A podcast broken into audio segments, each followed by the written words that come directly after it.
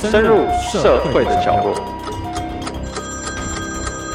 正视人性的黑暗。当我们走在社会线上，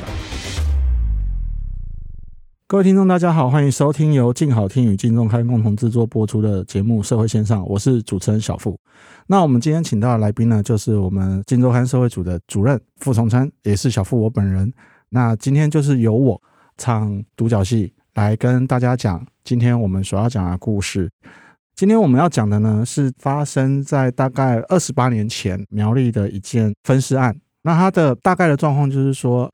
姓赖的男子因为李姓的妻子提出离婚，那他不愿意接受，假借说好同意离婚的方式，把李姓的妻子诱到家中之后，然后把他杀害。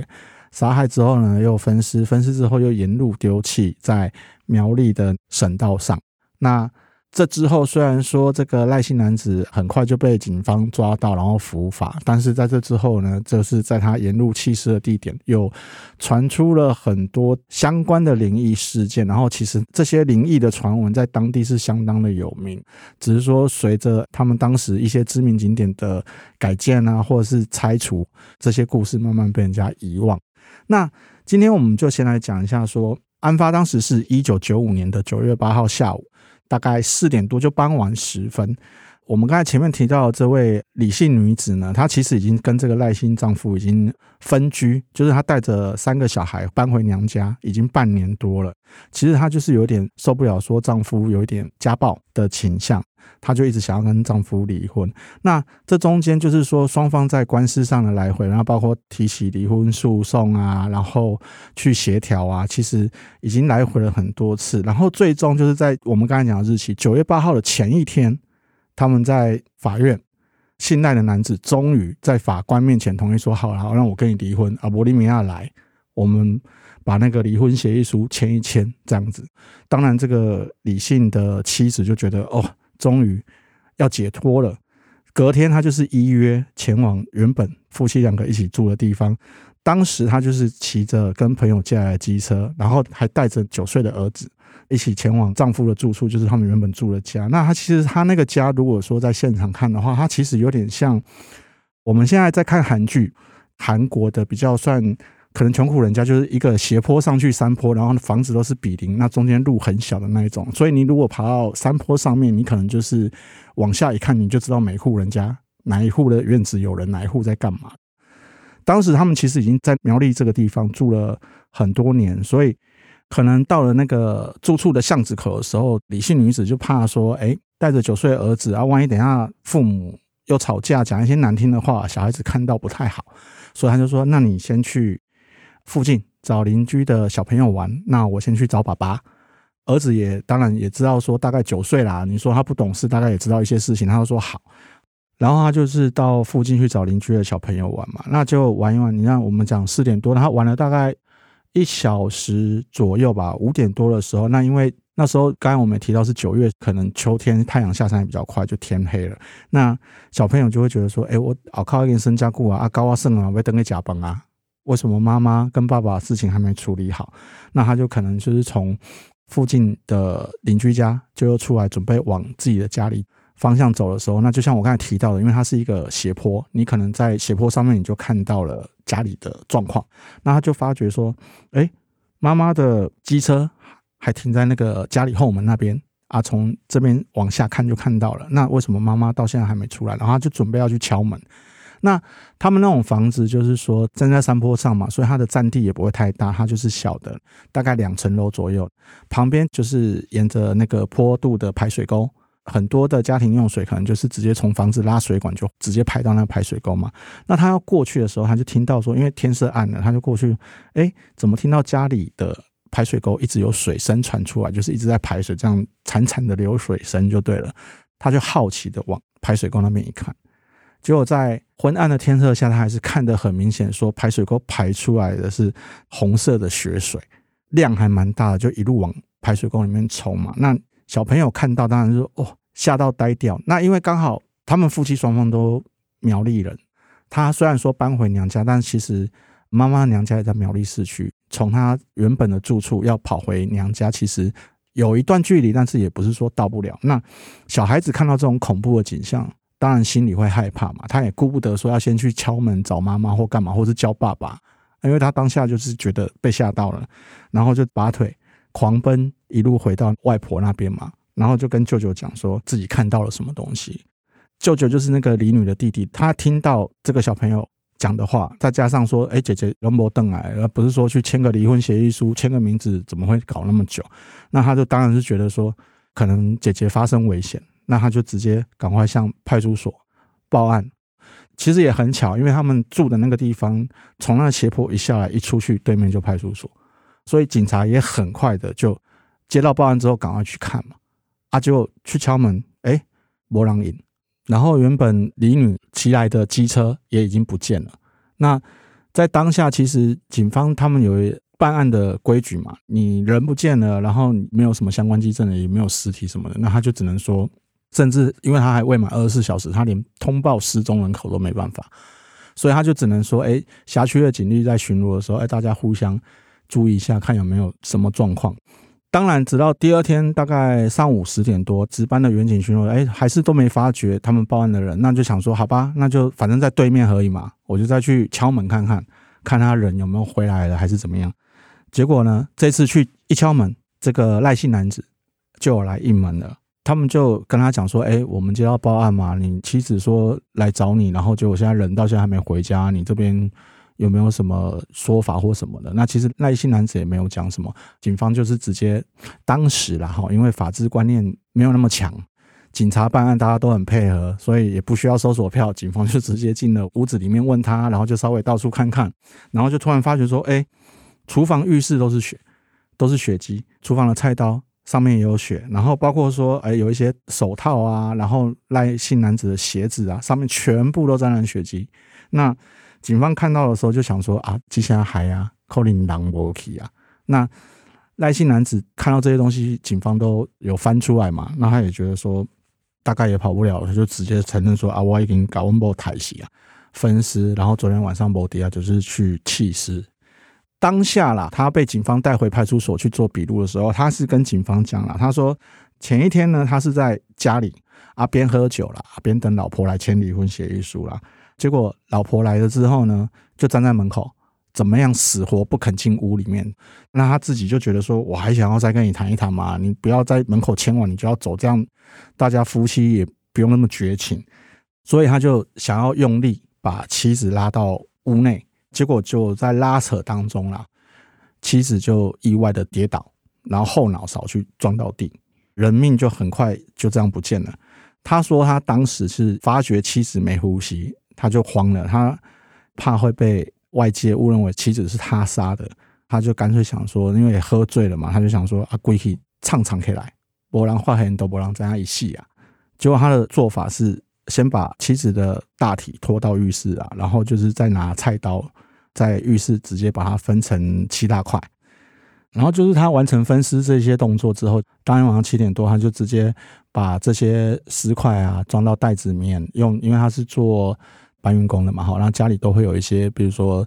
饲料袋啊、米袋这些东西，他就直接用这些袋子装尸块。就直接骑妻子骑来的机车哈，沿着当时省道台十三线，就是一路往大平顶方向沿路丢弃了哈。他分成七块，绑了六袋，他大概就丢了附近的一些社区的草丛啊、公墓的草丛啊，然后甚至连当地知名当时啦哈，福伦社在当地建立的凉亭，他们都称作福伦亭的附近草丛，好也都是成为他弃尸的地点。那他把这些尸块都丢弃之后呢，他就把妻子的机车也随便都丢弃在路边，然后就自己回家这样子。当然，他这样的说法有一点脱罪了哈，就包括说妻子怎么死的，就不是他杀了嘛，是意外嘛。那他只是可能他到最后可能就是损坏尸体之类的罪名。但是警方听完之后还是要调查了，那他就发觉说，哎，这个赖姓男子哈，他当捆工。跟这个李姓妻子，他当时结婚很多年。那其实除了一开始的九岁小孩子之外，上面还有两个姐姐嘛。大部分的亲友都知道说他们两个感情不好啦。然后这个赖姓男子甚至还曾经吵架吵一吵，就去掐妻子的脖子，然后甚至还会用电线去勒。其实亲友可能包括小孩都有曾经看过，所以警方就怀疑说赖姓男子一开始的说法其实就是有点避重就轻。那当然这个还是需要证据嘛。后来警方就先循着赖姓男子的说法，把这个李姓妻子的尸块一个一个去找。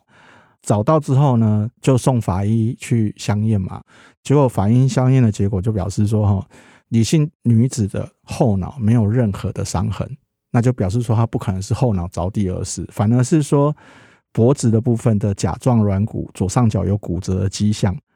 比较有可能是被人徒手勒脖子勒死的。那更让人觉得法子嘛，我们在文章上面是写法子，但是口语上就是觉得凶悍嘛，就是说。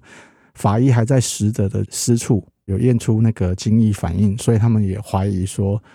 赖姓男子杀害妻子之后还有掳尸的行为，还有猥亵尸体的行为啦。哈，那根据这些相关证据，其实死因跟凶手都相当明确，包括说迹证部分显示，所以到地检署之后，检察官认为说他泯灭人性啊。根本就是直接可以请向法院求处死刑，根本这种人就不用老丢都丢了。然后甚至说他的三名子女在法庭上出庭作证的时候，他们也直接就跟法官讲说，我们都不希望父亲活下来了，因为他活着对他们来讲也是一种恐惧嘛。那赖姓男子当然是不服了，他就是一直上诉，他就说啊，我啉酒啊，然后我可能甚至去找了医院啊，去验他的精神状况啊，说我当时精神丧失啊，不断上诉。但是这个案子其实很快，案发后的隔年，他是在一九九五年嘛，九月发生的嘛。其实案发后的隔年就已经到最高审，然后就直接死刑定谳，然后就直接把赖姓男子枪决。那其实这个案子到这边，大家可能以为结束了，然后那其实这个案子后续，就像我们前面提到的，有一些灵异传说。我们刚才前面有提到说，诶，警方呃根据这个赖姓男子的供述，他有沿路去寻找这个死者的尸块嘛，哈，希望能够让他入土为安这样子。但是就无巧不巧，就是说怎么样也找不到这个死者的左手。他们在当初包括右手啊什么的哈，因为赖姓男子乱丢嘛，那当初找到右手的时候，其实他是吊在树上的。那他们还是找到了，但是就是左手怎么样都找不到。那也没办法嘛，案子到这边结了，你剩下的大体也该让他入土为安。所以死者的母亲当时为了这样子，还特地去订了一只，不能算一只，就是用木头做了一只假手背，放到棺木里面，希望让女儿到阴间的时候可以完整的，然后入土为安这样子。结果呢，案前结束之后呢，当地就开始传说，啊，那就是说，其实地点附近的派出所啊，常常会在半夜啊就接到电话，不一定是。鬼来电，好不好？是一般路人也会，就是打电话跟警方说：“哎、我都要经过那个台十三线下的时阵啊，然后拄到一个查某啊，啊，穿白纱、头毛等等的，阿公叫我给倒锤手啦，啊，阿恁警察不来倒锤一下呢？我一半暝底下就危险没，好，警方派出所就说常常接到这种电话哈，然后也有居民直接跟他们反映说，他每次返家。回家，因为他就住附近嘛，都回家要经过那条省道的时候，都会遇到这个女的。他说找那么久啊，你们警方到底有没有在帮人家处理这件事情？然后警方就一头雾水。然后后来承办的人有想到这件案子的时候，他发现说，哎、会不会是死者走的不甘愿啊？少一只左手，死者走的不甘愿这样子。除了这个部分之外，他慢慢演变成说，后来当地人都知道说，就干脆你只要经过那一篇。遇到这个状况，你干脆不要停车去问他需不需要帮忙啊！但是因为省道台十三线，它往大平顶方向，其实算是当时啦哈，会是一个夜游看夜景的好地方。外地人去他就不会晓得这件事情嘛，可能看新闻有看到这件命案啊，可是我可能不晓得说他弃尸在哪里嘛。那在网络上，后来那时候开始有 PTT 什么的，就有网友开始 po 文去讲说自己在那边遇到什么嘛。那有些是说跟朋友去的时候。朋友经过那边的时候，突然停车，就走向路边，然后旁边的人拉住他说：“阿里奇在冲哪？”一共五郎公爷爷去不去啊？给我个倒锤啊！好，那大家就吓到嘛，大家就哎、觉得怪怪的。虽然他们当下不记得这个案子，大家大家就觉得怪怪的，然后赶快拉他回家。结果他们这个朋友说，回家之后又自己一个人跑上去，直到天亮，家人起床还狼爱不去去升鬼缸，然后才开始打电话问。然后大家就想到前一晚的，然后他要回去找，结果他果然还在那边帮忙说他要找手。那另外也有其他网友就是说，哎，在女朋友过去的时候啊，经过，那就看到福伦亭，那就想说，哎，上去休息一下。结果才进去凉亭没多久，就开始起大雾、吹高雷，大家都觉得怪怪的嘛，就赶快拉着女友就要走。然后就回家之后，他在客厅看电视，女友在房间突然大叫。